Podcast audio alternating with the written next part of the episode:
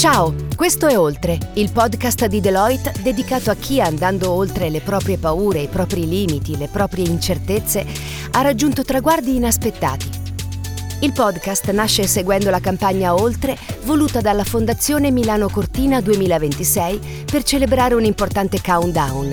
I tre anni che ci separano dal grande evento dei Giochi Olimpici e Paralimpici invernali Milano Cortina 2026 di cui Deloitte è Professional Services Partner. Ciao a tutte e a tutti, sono Rossella Brescia e vi accompagnerò in ogni puntata del podcast Oltre attraverso storie emozionanti ed avvincenti. Oggi incontreremo dei nuovi supereroi e supereroine senza mantello, perché le, le nostre storie, quelle che ascolteremo insieme, nascono proprio da episodi di vita quotidiana e che sì, hanno veramente dell'incredibile, perché ogni volta che superiamo noi stessi e andiamo oltre le nostre aspettative, compiamo un atto eroico verso noi stessi e verso chi ci circonda. Ricordatevi sempre, la forza dell'esempio positivo può essere magica e dirompente per gli effetti che riesce a suscitare. Per questo da oggi e per i prossimi mesi le celebreremo insieme aspettando il prossimo 6 febbraio e l'inizio del nuovo countdown a meno du- di due anni da, dai Giochi Olimpici e Paralimpici invernali Milano Cortina 2026. E iniziamo subito, io darei spazio a lui, ad Antonio Rossi. Lui è un giovane manager di Deloitte Deloitte nel settore forensic, eh, nonché uno dei vincitori del contest interno che Deloitte ha organizzato per raccogliere storie di vita eh, che siano andate proprio oltre. Allora, vi dico subito, ama l'avventura, è molto ambizioso, è anche molto determinato e poi scusatemi è pugliese, quindi grande punto a favore di Antonio Rossi. Ciao, benvenuto. Ciao Rossella, grazie mille. Allora, voglio sapere tutto di te. Innanzitutto, Puglia dove precisamente? Esattamente, sì, mm. sono di Canosa di Puglia. Ah, come Lino Banfi. Esatto. Antonio, ascolta, sono rimasta veramente molto colpita dalla tua storia, perché il tuo muro da superare, cioè non è stato un imprevisto o una sorpresa da parte della vita, ma proprio una tua scelta, anzi una vostra scelta, visto che è stata proprio condivisa con tua moglie. Eh, ci racconteresti che cosa avete fatto e perché avete scelto questo tipo di avventura? Sì, assolutamente. Allora, iniziamo col dire che in questo caso il muro è quantificabile, nel senso che quantomeno in altezza possiamo dire che si tratta di un muro di circa 5137 metri. Ecco e sostanzialmente la nostra eh, avventura eh, è, ha riguardato una spedizione che abbiamo deciso di intraprendere con mia moglie Aya sul monte Ararat, che è un monte che si trova al confine tra Turchia, Iran e Armenia che eh, sicuramente diciamo da un punto di vista tecnico magari per un professionista, per un atleta non presenta grossissime difficoltà, ma per due persone sì che amano andare in montagna magari qualche difficoltà potrebbe eh, presentarla come eh, banalmente diciamo il mal di montagna che caratterizza questa tipologia di, di spedizioni. Ma voi come vi eravate preparati? Insomma, non è che siete andati così sì. No, allora sicuramente c'è stata di base una mm, preparazione fisica eh, che abbiamo fatto sostanzialmente in Italia e poi in, anche in Turchia, diciamo nei primi giorni per iniziare un po' l'acclimatamento prima dell'ascesa. Eh, però è soprattutto mentale perché eh, ci si trova comunque di fronte ad una montagna veramente grande, veramente diciamo massiccia, imponente e già questo è un bello scoglio dal punto di vista psicologico. Quindi sostanzialmente passo dopo passo, più si avanza, più si prosegue con, con la salita, eh, più bisogna in qualche modo essere forti anche da un punto di vista mentale, psicologico, pensare a eh, magari anche un pensiero bello che in quel caso era proprio il raggiungere l'ascesa insieme a mia moglie, insieme a mia moglie Aya, sicuramente questo era un, il nostro desiderio che in qualche modo siamo riusciti a portare diciamo a, a, compimento. Anche perché il vostro ostacolo era là e non è che vi diceva adesso superami, adesso affrontami, no, era proprio la vostra forza interiore che vi ha portato ad andare oltre in questo caso. Assolutamente sì, era lì, non si muoveva eh, ci attendeva. Uh, comunque sia, siamo passati da circa i 40 gradi del caldo, diciamo, turco, fino man mano che salivamo in quota a temperature sicuramente più miti, fin sotto lo zero, no? Poi quando siamo arrivati comunque a, a toccare la, la, vetta, la cima. Uh, diciamo è stato un percorso abbastanza ricco di difficoltà, una bellissima esperienza. Uh, sicuramente la forza l'abbiamo trovata anche nel gruppo, diciamo, di questi diciamo, compagni di spedizione provenienti da paesi differenti con cui appunto abbiamo portato a termine questa grandiosa ascesa, questa bellissima esperienza.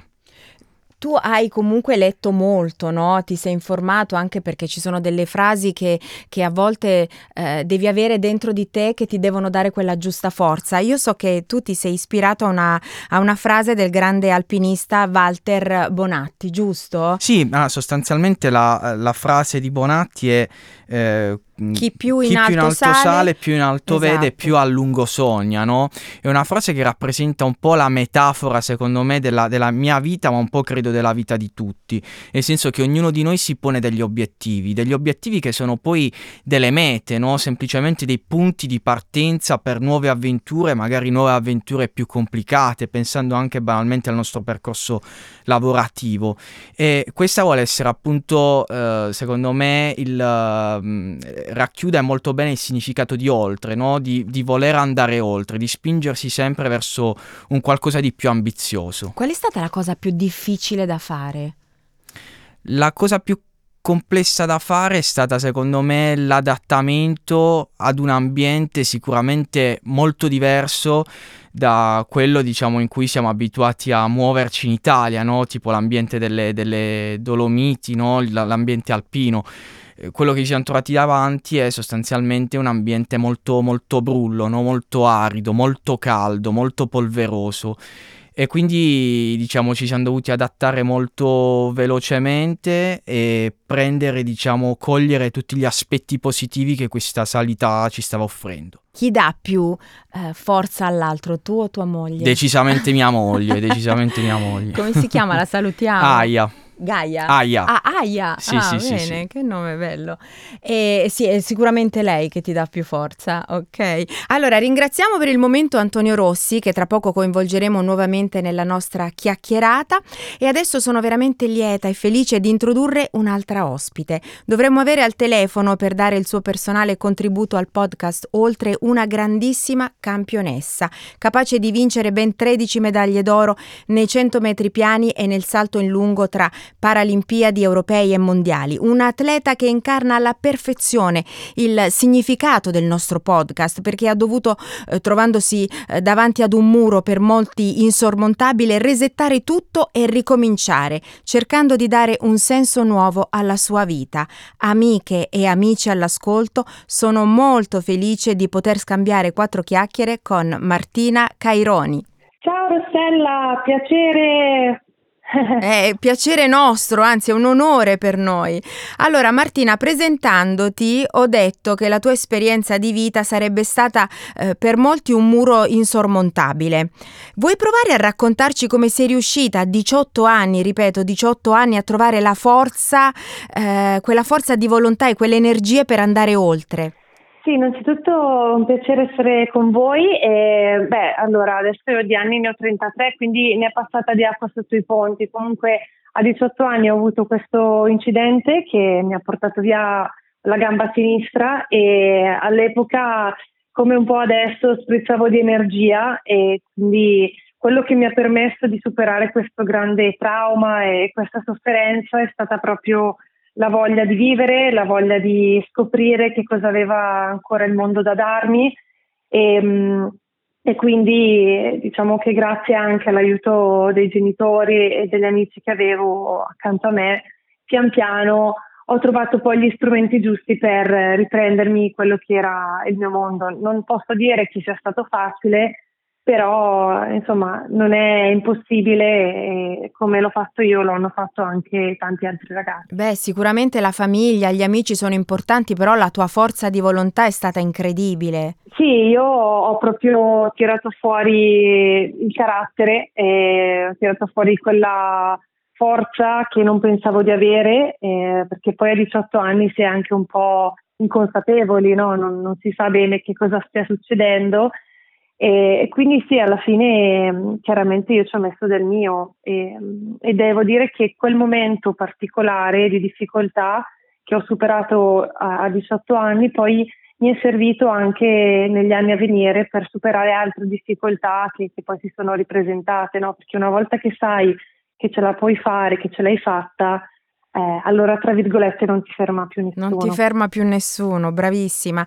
Allora Martina, che cosa pensi del racconto di Antonio? Hai sentito la sua storia, sua, la sua scelta di mettersi alla prova e, e, andare oltre proprio, cimentandosi in un'impresa per lui del tutto nuova.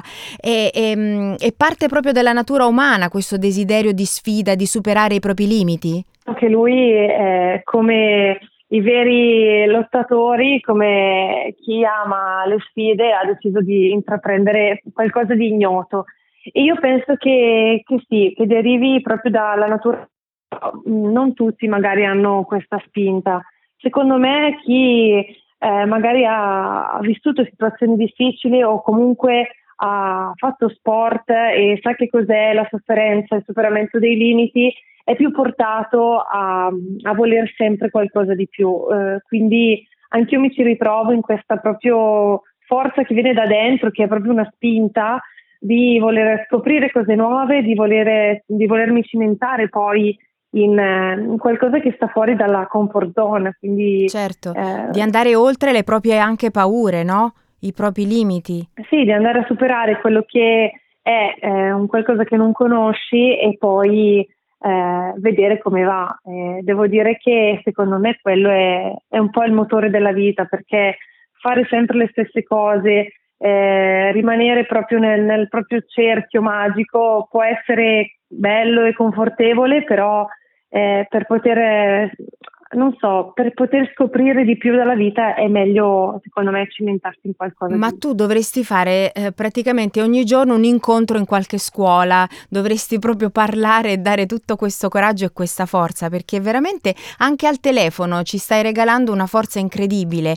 Ma, ma ti capita di andare, immagino?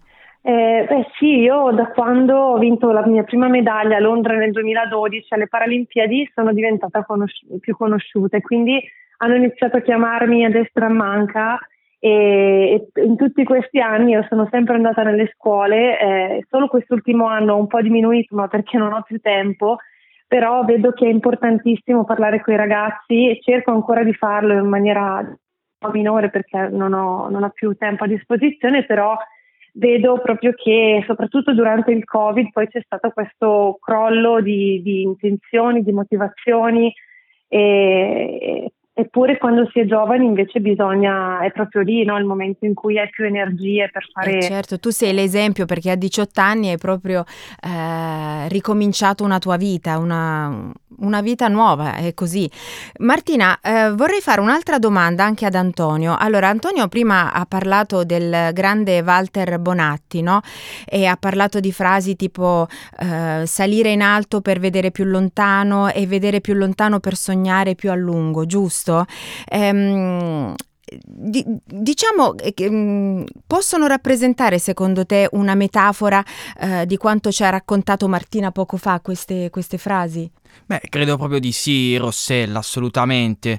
Eh, Martina ha adesso, diciamo, più volte parlato di questa forza interiore che ci spinge ad andare oltre e credo che assolutamente diciamo, la, la, frase di Bonatti possa appieno diciamo, rispecchiare anche un po' diciamo, il, il percorso di, di, Martina, la sua esperienza da, da grande atleta paralimpica, quindi assolutamente di sì. Allora Martina, ascolta, vogliamo solo sapere, adesso stai preparando qualche gara, sei pronta? Sì, adesso sono fresca con l'italiano indoor su 60 metri, quindi eh, dopo quattro giorni, solo quattro di stop, abbiamo ripreso ieri per la preparazione appunto per la, la stagione outdoor che vedrà poi quest'anno il grande evento dei mondiali che si svolgeranno a luglio a, a Parigi. Quindi da maggio a luglio saranno due mesi di fuoco eh, seguiteci e spero di farvi emozionare anche quest'anno. Ok, nella danza si dice toi toi toi quando uno deve augurare una, insomma, una cosa bella. Come si dice nello sport? Sai che non lo so, a parte quella parola con la M, vabbè. Eh. Ci sono altre cose che si dicono, no normale, in bocca al lupo e viva il lupo. Sì, in bocca al lupo, non si dice buona fortuna. No, no, cioè quello no, certo. E viva il lupo. e viva il lupo. Ebbene, allora a questo punto ringrazio ancora Martina Caironi, Antonio, Antonio Rossi per il loro intervento, grazie infinite. E, mh, dopo aver salutato Martina e Antonio siamo giunti al termine di questa puntata, non mi resta che ringraziare Deloitte per aver consentito la realizzazione di questo podcast e tutte e tutti tutti eh, voi per il, il, vostro prezioso ascolto. Eh, vi ricordo anche di non smettere mai di provare ad andare oltre, vi do appuntamento alla prossima puntata con nuove storie del nostro podcast. Un bacio grandissimo a tutte e a tutti. Ciao!